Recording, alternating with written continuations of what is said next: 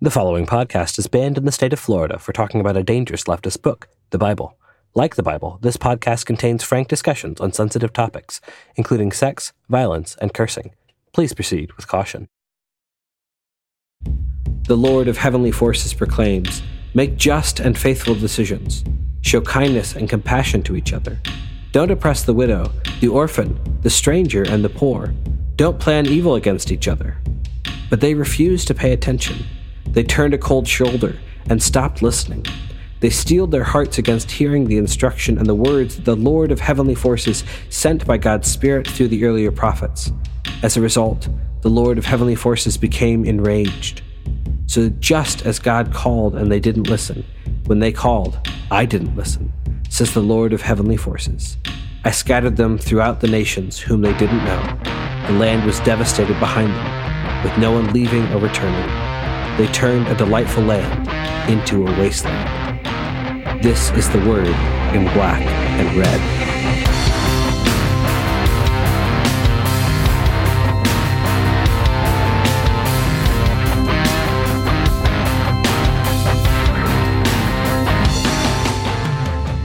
And welcome to The Word in Black and Red, where we read the Bible from a leftist and liberationist perspective to elucidate the way people of faith and their comrades can understand the Bible as a source of healing, love, and liberation for all people. I am your host, Micah Belong, the wise old Llama MB, joined today by the wonderful Don, Sol, and Snorkel. Thank you all for joining us again. We're going to dive straight into Genesis 2:25 through 3:24. The two of them were naked, the man and his wife, but they weren't embarrassed. The snake was the most intelligent of all the wild animals that the Lord God had made. The snake said to the woman, Did God really say that you shouldn't eat from any tree in the garden? The woman said to the snake, We may eat the fruit of the garden's trees, but not the fruit of the tree in the middle of the garden. God said, Don't eat from it, and don't touch it, or you will die. The snake said to the woman, You won't die. God knows that on the day you eat from it, you will see clearly, and you will be like God, knowing good and evil. The woman saw that the tree was beautiful with delicious food, and the tree would provide wisdom. So she took some of its fruit and ate it, and also gave some to her husband, who was with her, and he ate it. Then they both saw clearly and knew that they were naked. They sewed fig leaves together and made garments for themselves. During that day's cool evening breeze, they heard the sound of the Lord God walking in the garden. And the man and his wife hid themselves from the Lord God in the middle of the garden's trees. The Lord God called to the man and said to him, where are you? The man replied, I heard your sound in the garden. I was afraid because I was naked, and I hid myself.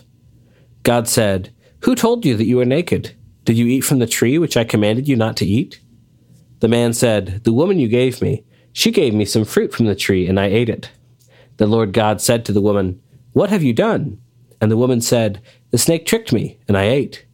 The Lord God said to the snake, Because you did this, you are the one cursed out of all the farm animals, out of all the wild animals.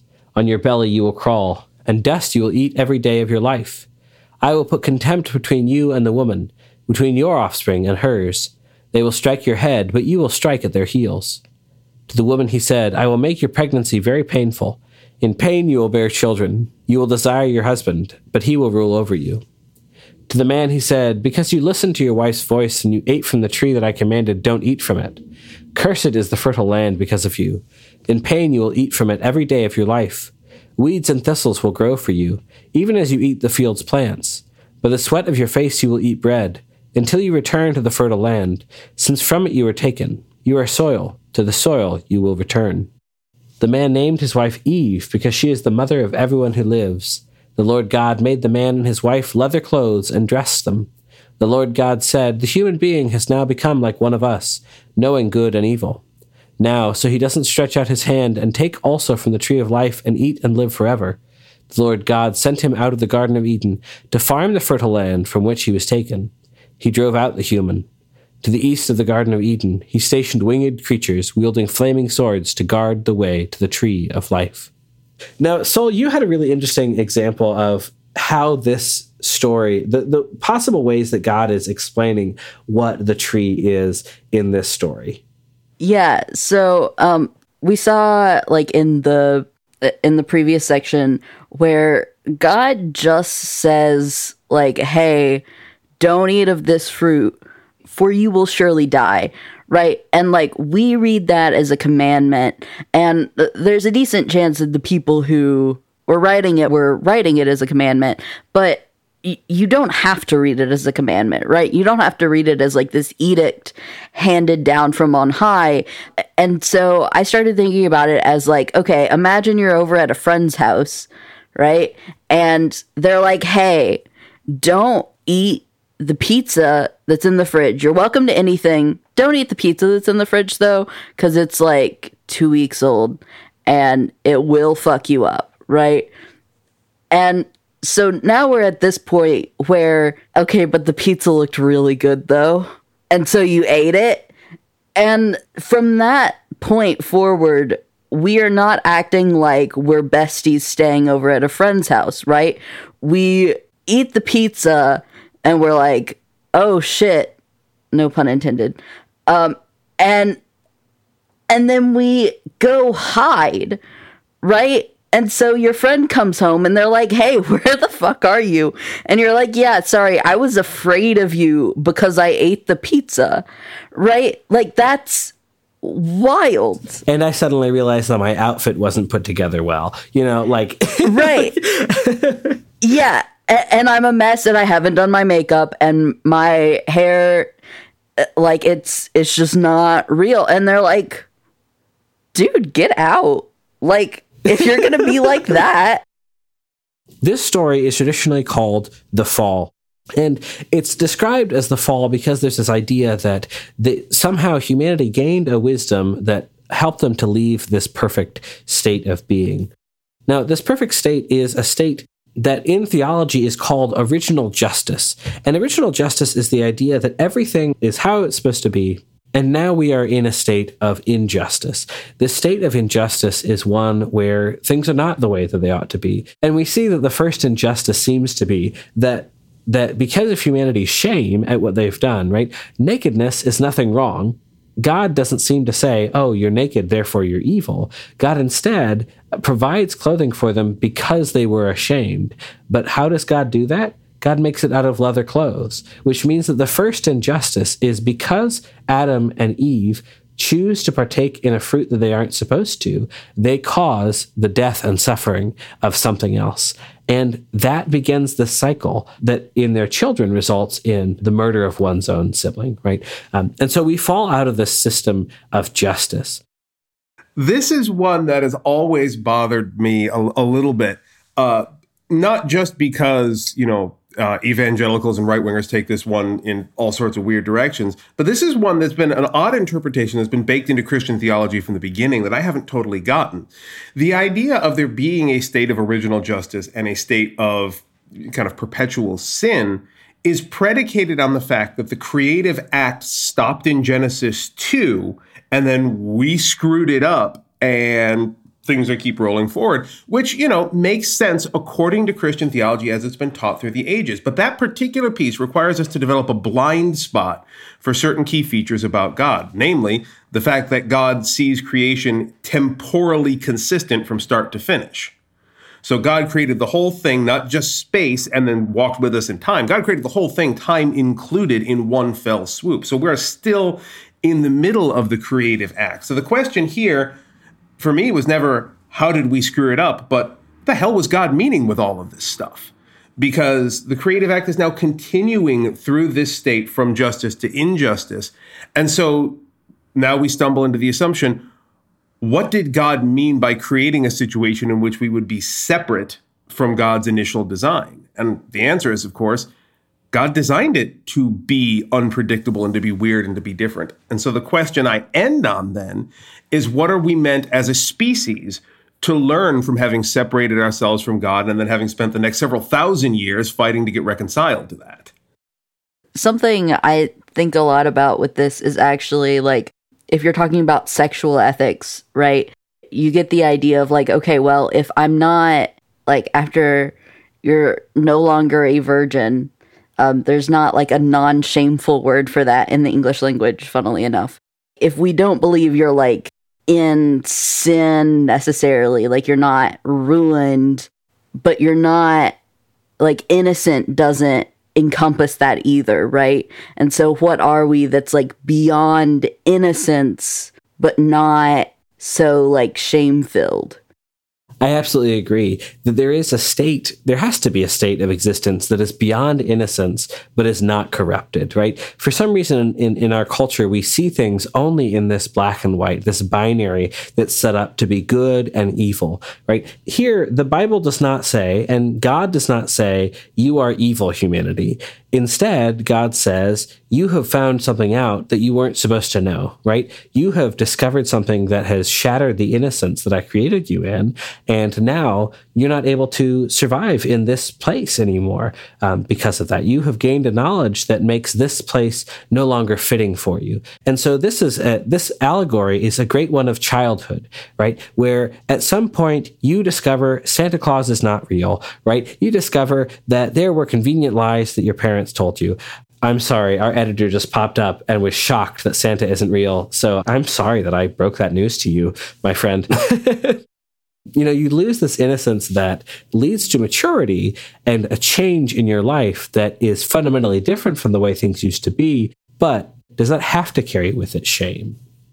I, I want to consider the possibility that moving into this state was by design and not something we did. Like we always talk about it in terms like this surprised God and oh my, oh my, me, we were able to do a thing that he didn't expect he, of course, being a stand in for evangelical interpretation. Anyway, what if this was by design? What if God had always intended for humanity to evolve by its own choices? Because we had free will from the beginning, even before the fall. So, what if God had designed humanity to be presented with a series of choices throughout the time in the garden until we eventually stumbled over one that set us on a path? And this was the path we chose. And this relates a lot to what Snorkel uh, has been talking about through a series of these episodes is the transition from a hunter-gatherer society that they seem to have in Eden to this new kind of society, an agricultural society that we have after humanity is banished from from Eden. Uh, Snorkel, would you mind telling us more about that? Sure. So, um, the obvious, like literary and allegorical comparison, I think is pretty easy to see Human beings go from basically being innocent and at one with nature, having all their needs provided within easy reach without having to do much labor in return for it, to being cast out of this garden and being told they will now have to cultivate the soil and grow their own food, and the consequences that come with it being death and a diminished quality of life. And that's something that is actually uh, well documented in archaeology is that you have the bones of hunter gatherer communities and they appear to be healthier than the bones of people from agrarian communities. Um, their teeth are better and stronger. They don't have cavities the way uh, people in agrarian societies tend to. They don't suffer from the effects of hard labor. There's a marked uh, difference in the um, incidence of disease between hunter gatherers and agriculturalists. And a lot of that, a lot of the viruses and diseases that have been so devastating to humans come from exploiting animals and domesticating them, living in close, unsanitary conditions with them. And then you have things like arthritis and vitamin deficiencies and diseases that come from living in close quarters with other humans. And it just feels like so many of society's ills happen as a direct consequence of being sentenced to an existence of agriculture. Absolutely. And, you know, we see these, um, some of the descriptions of the colonizers who come in and, and just devastate the uh, people who were living in the Americas is they often described it as Eden, as this place where it was perfect. And then white people showed up and ruined everything because we brought with us ways of living in the culture that were not conducive to actually building the society that was in that was in community with nature in the way that people who were living native in the United States for hundreds of thousands of years before we did were living. Now, I think that that's relating back to this theme that we see throughout the throughout the Bible is the story of people being in a place and that place being home for them and then something getting messed up oppression occurring, not taking care of the poor, not taking care of the outsider, and then they get kicked out and they're stuck wandering. And suddenly they are the oppressed people because they did not take care of the oppressed in their own society. And so you see this constantly happening that the end of the state of Israel and the end of the state of Judah, both are related to not caring for the poor. And here we see Adam and Eve selfishly take part in this fruit. It results in the death and oppression of another creature. And suddenly we are now in this whole new system where they have to wander and be the oppressed people because of their decisions. If you haven't, I highly recommend it's uh, David Graeber and David Wengrow's uh, book, The Dawn of Everything. It is exactly about um, the conversation on society and hunter gatherers and agrarian societies. And what's actually really interesting is part of what Don was talking about of like, what if the core of it is choice? And what they end up talking about is like from uh archaeological standpoint the idea that humanity like that agriculture was this uh, poison apple, if you will, uh, of like we gained this knowledge and then we couldn't go back is just untrue. Like we can't find that in the archaeological record of where like uh, it, it is true that some portions of humanity did do agriculture and did hunter and gathering, but like it wasn't like this diffusion of knowledge where it's like as soon as you know how to plant seeds in the ground like suddenly you have kings. Like that's just not the case. You see literally thousands of years of cities of hunter gatherers that don't have anything we would recognize as a hierarchy at least in the archaeological record. You have things um and again i'm not like citing the exact things that they talk about because that's literally the whole book and it's like the audiobook is 24 hours long. It's a really long book.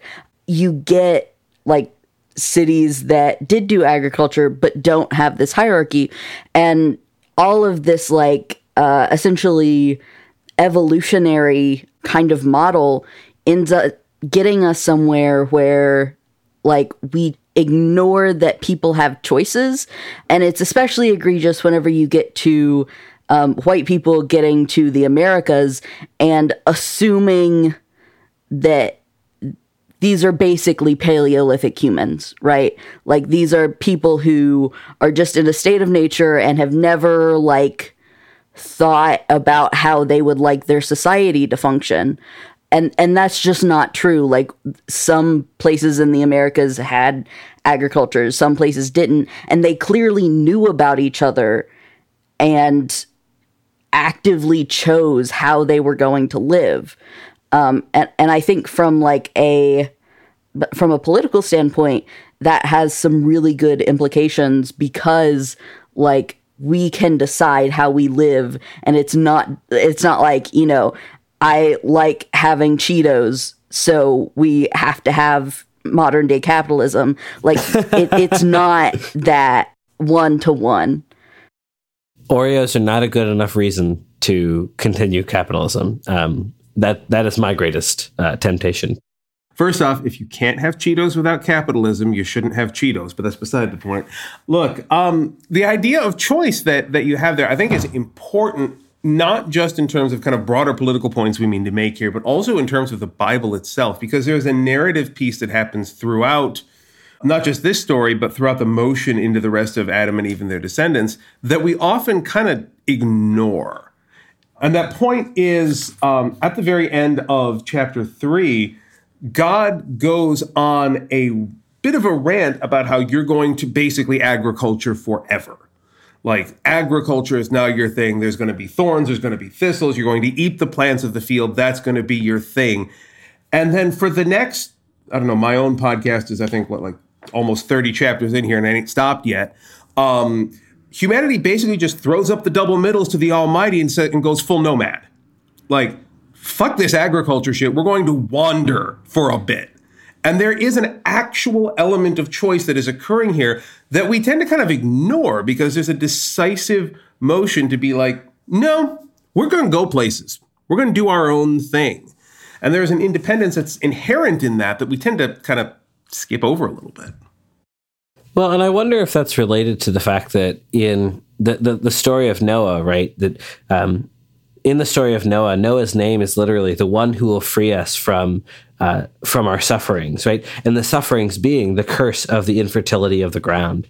Um, in an episode that you, dear listener, will get to listen to soon, uh, we talk about the Nephilim and the fact that Noah is seen as this um, as this ordinary person who nonetheless is going to bring about the salvation of all people by lifting the curse, right? Um, the curse that's placed here. And I think that the curse and choice is a good segue into talking about patriarchy and the fact that if we take this story seriously, Patriarchy is the result of sin and nothing else. And choosing to exist within the patriarchy is choosing to exist within the fallen world rather than the original justice that God calls us to, where the first male human and the first female human are equal, and instead to live into a society where they're not. I grew up in a very conservative evangelical family and church, and it was an environment that really pushed i know everyone has has heard about this. Anyone who's familiar with the evangelical conservative christian movement in the united states especially they love to push the bible verses about how women are supposed to be submissive to men how you're supposed to submit to your husband and um, just kind of relegated to the role of you know being maid essentially. They act like that's god's original design and that that's somehow a good thing and the way it was supposed to be. And there's a, a line of thought called complementarianism, which is essentially separate but equal, but about gender, where men and women are created equal, but they have different roles. And it sounds super, you know, benign at first, but it really embraces the patriarchal misogynist mindset that men are created to be leaders and strong, and women are created to be meek, submissive servants, just accessories really to men. And it doesn't matter how benevolent they try to be about it, sexism is still sexism.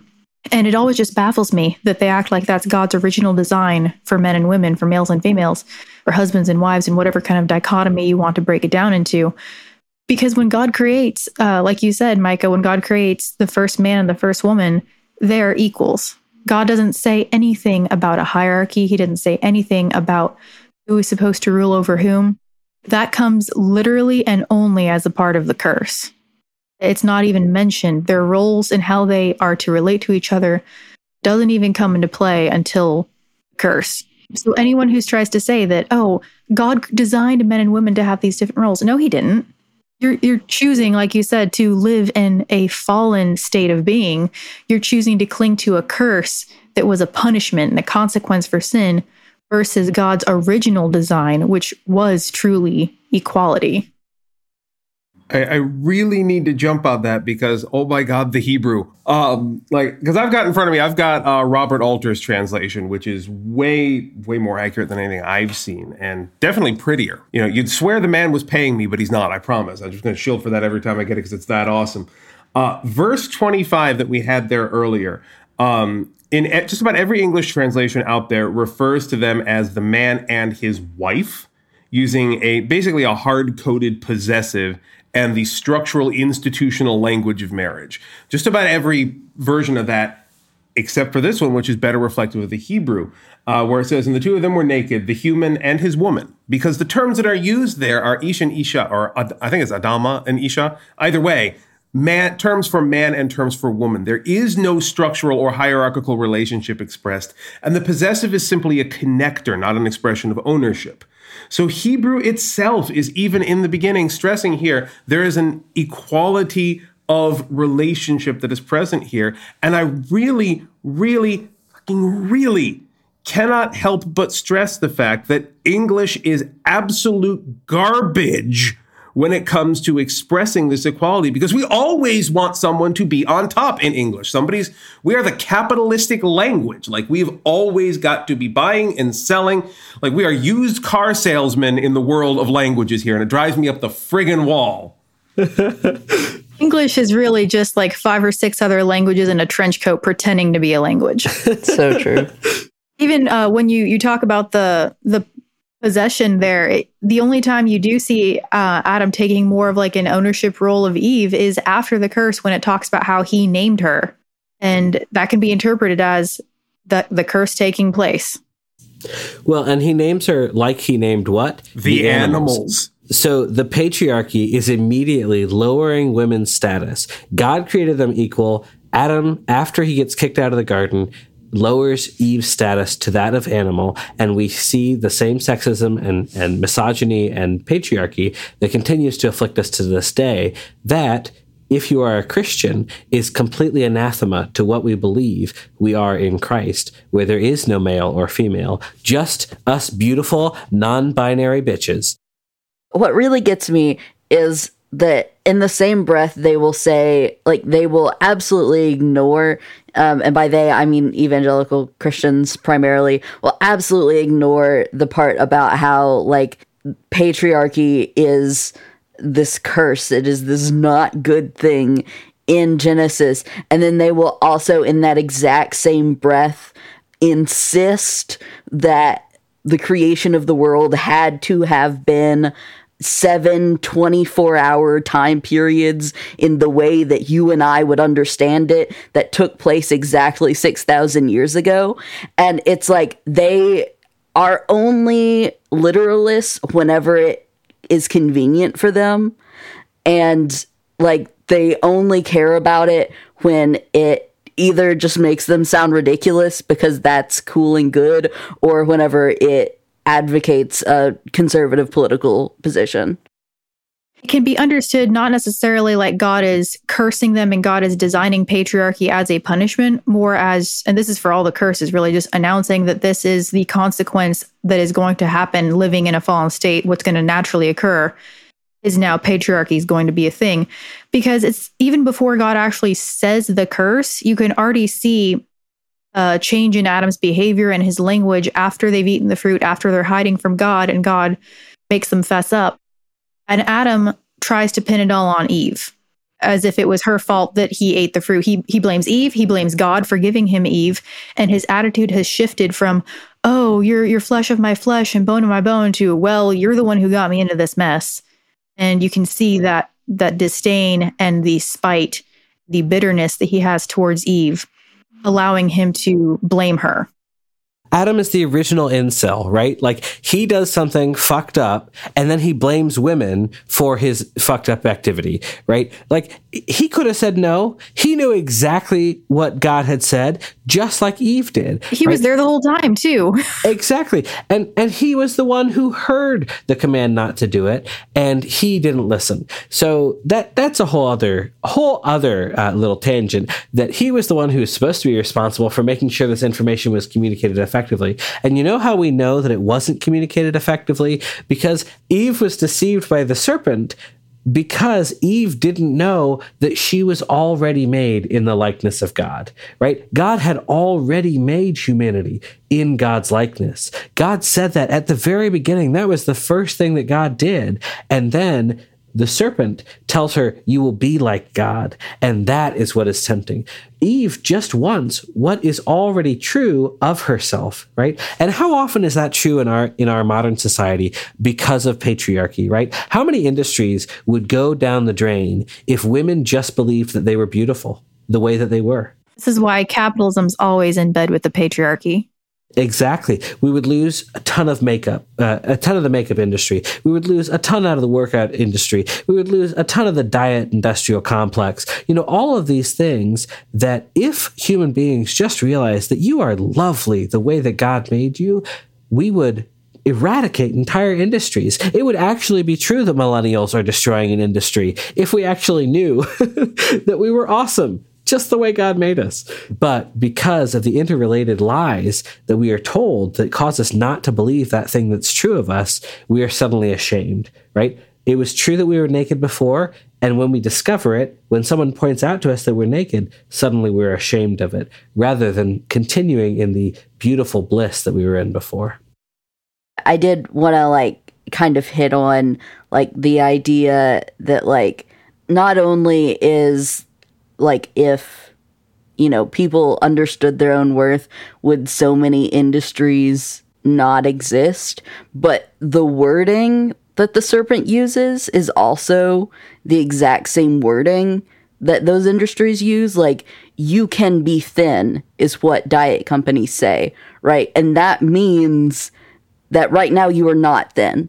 Um, you can have white teeth, and they say that implying that currently you do not have white teeth. Your teeth are not sufficiently white, and, and I just think that's um, interesting. Like it's literally the oldest trick in the book. Alter right here uh, highlights specifically Eve's reaction to the serpent here uh, in verse 6. And his translation says, And the woman saw that the tree was good for eating and that it was lust to the eyes, is how he renders ta'awa, which is the verb here. Um, oftentimes it's rendered in other English translations like delight or good for, good to look at or something like that. But her reaction to this to the definitively biblically canon in English sales pitch, still not letting that go, of the serpent was to to respond with a kind of lustful capitalistic desire for for the fruit. So I absolutely want to use the biblical Hebrew to reinforce what you were just saying. That's absolutely a thing that's happening here. Well, the first trick in the book is committed by this serpent, right? And uh, this serpent is a really interesting figure because they don't ever appear again. Now, let me say that again. The serpent does not appear again throughout the rest of the Bible, we have other figures who pop up as the accuser, who pop up as uh, Hasatan, who pop up as uh, the beast, they pop up as the devil, all of these different ideas that generally, in the Old Testament especially, refer to different figures.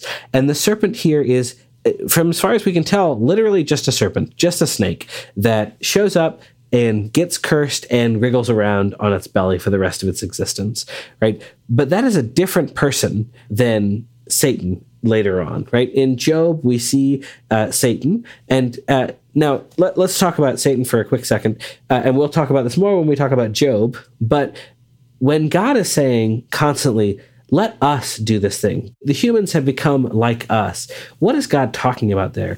Well, the idea is that in ancient uh, Israelite religion. The idea was that there was God, and then there was God's court. And one of the members of that court is the accuser, Hasatan. Now, that is basically the prosecutor. And of course, we know all cops are bastards, right? So that means that the prosecutor is also a bastard.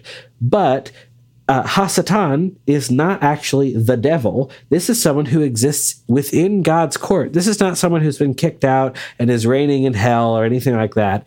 Hasatan is playing a very specific role of an accuser. And we actually see in the Gospels that the Satan that Jesus encounters is not the, the leader of hell in most of the discussions. Instead, it is specifically a tempter, an accuser, a prosecutor who, like what is do- being done to Job, is tempting Jesus to no longer worship God, but instead to worship Hasatan. It's literally the same word. It is literally the same word. Now, Hasatan is not the word for serpent. They are playing a similar role. They're both tempting, they're both accusing the person, uh, but they are not the same figure. And that's something that's really worth talking about more in depth as we continue to talk about Satan. But they're all entirely different figures. And the reason that's really important is because when we think about uh, Hasatan and the serpent and the devil and the beast and the antichrist and all of these other figures as one person, that personifies evil into a being that can come and hurt us right? That is big and scary. But what we actually need to be talking about is the fact that sin and death are powerful things that exist in the world, right? That sin and death according to the myth that we're reading here, are introduced into the world by this action, right? And sin and death become these big, powerful things. Now, when I'm talking about sin, again, I'm not talking about the individual things that we do wrong, right? I'm talking about sin as this overarching thing that exists that is the state of injustice that we live in, the state of injustice that we are all born into. The fact that capitalism forces us to buy chocolate that is raised by slave labor, right? The fact that we are forced to buy products from companies that exploit women and exploit children, right? The fact that we are forced to, uh, if we want to live in a society, pay taxes to a government that uses that their military to go and kill other people, uh, innocent children, right? All of those things are part of the systems of sin and oppression that we live in that we cannot avoid as human beings, right? And we participate in those things. And we should be resisting those things. But to recognize that the sin exists and sin and death exist within the world is separate from how we participate in that sin, right? When we fail to love our neighbor, we participate in sin and we participate in the sin and death that exist within the world. But that does not mean that it needs to have a claim and a power over us. Christ has already beaten sin and death, right? And so we ultimately win over these things. We don't have to be afraid of a devil. We don't have to be afraid of the Antichrist. We don't have to be afraid of the beast because we know that God has won.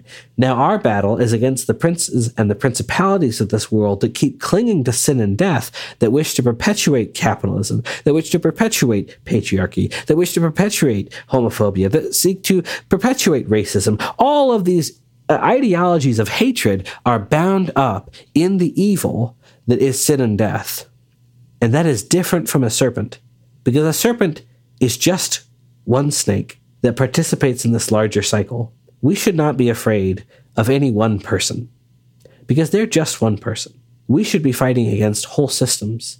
And the best way to fight against those systems is to help other people realize that living in that system is not what we are meant to do as human beings, and to bring about a revolution where none of us have to live in that system of sin and death anymore.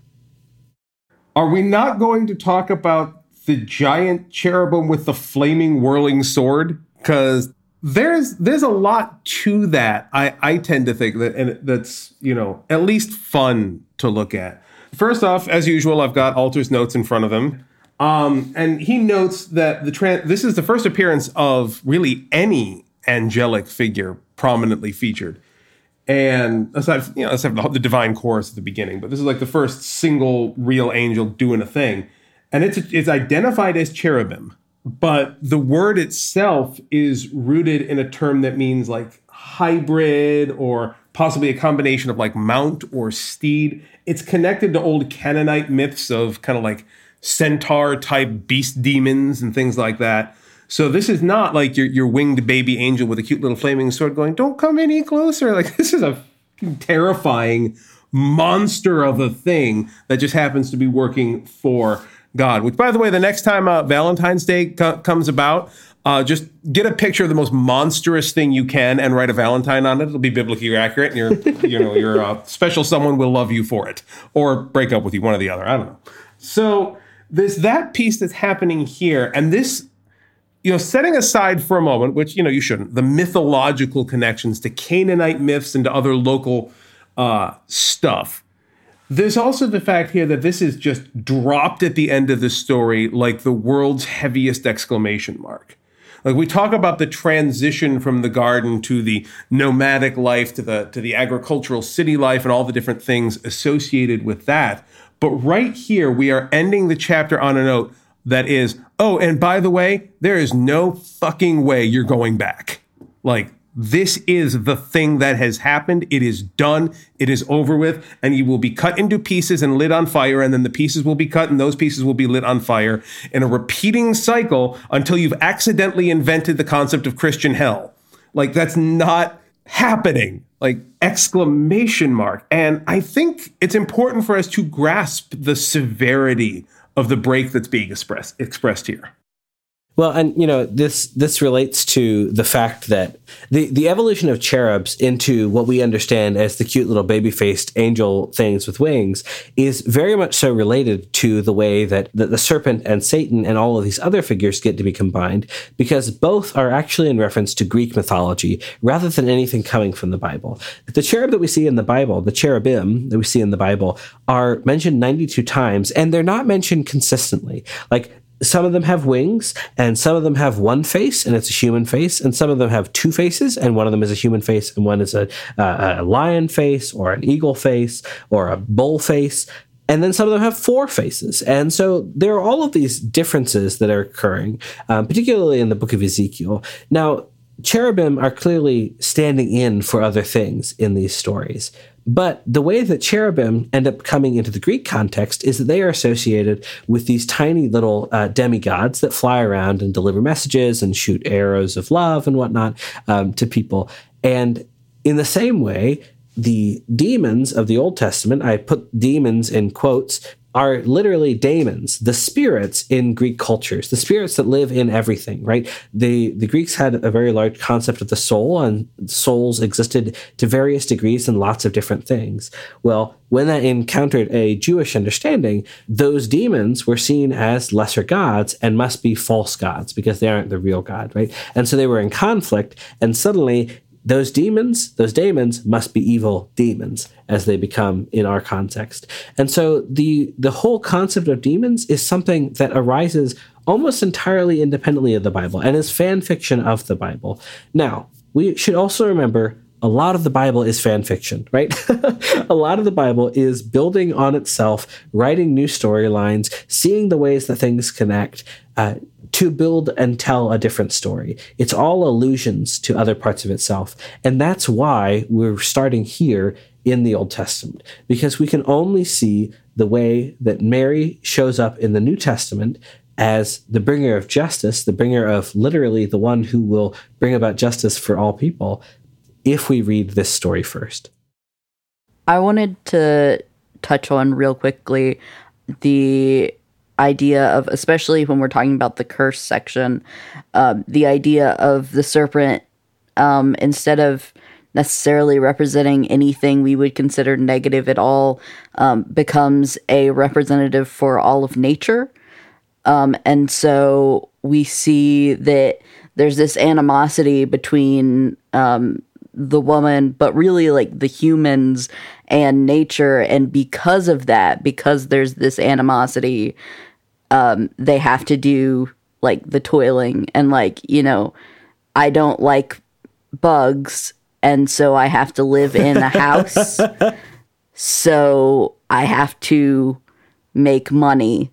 And like like y- you can see this progression. And obviously like um, it it is rather evolutionary in that sense. Um, which I have already railed against. Um, but I also think it's worth noting, um, and this is very disjointed, but a lot of societies do have a like, hey, we used to be hunter gatherers and that fucking rocked. Why aren't we doing that anymore?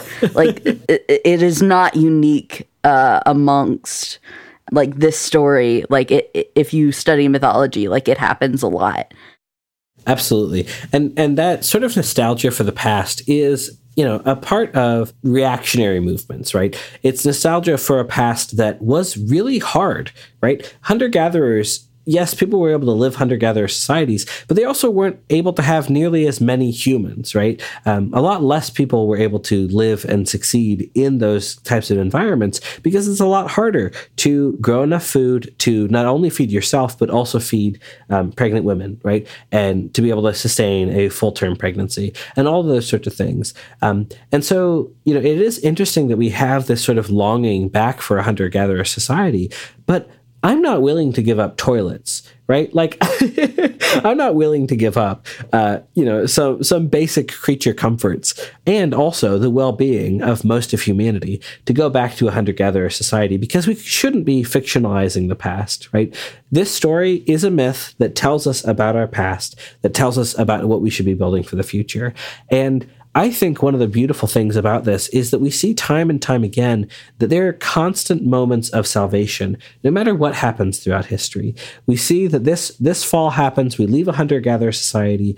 We go, and Noah is able to release us from this terrible oppression and makes agricultural society something livable again, right? Livable enough that suddenly we can have nomadic tribes who bring their cattle with them as they go and travel to other places, right? And they don't have to be locked to one particular place we see when Israel is kicked out of the uh, kicked out of the kingdom and taken and oppressed by other people that there is a moment of salvation where they're able to return and they're able to build something new out of the land that wasn't there before right? All of these transitions are things where we're able to change into what we're going into and build a better future.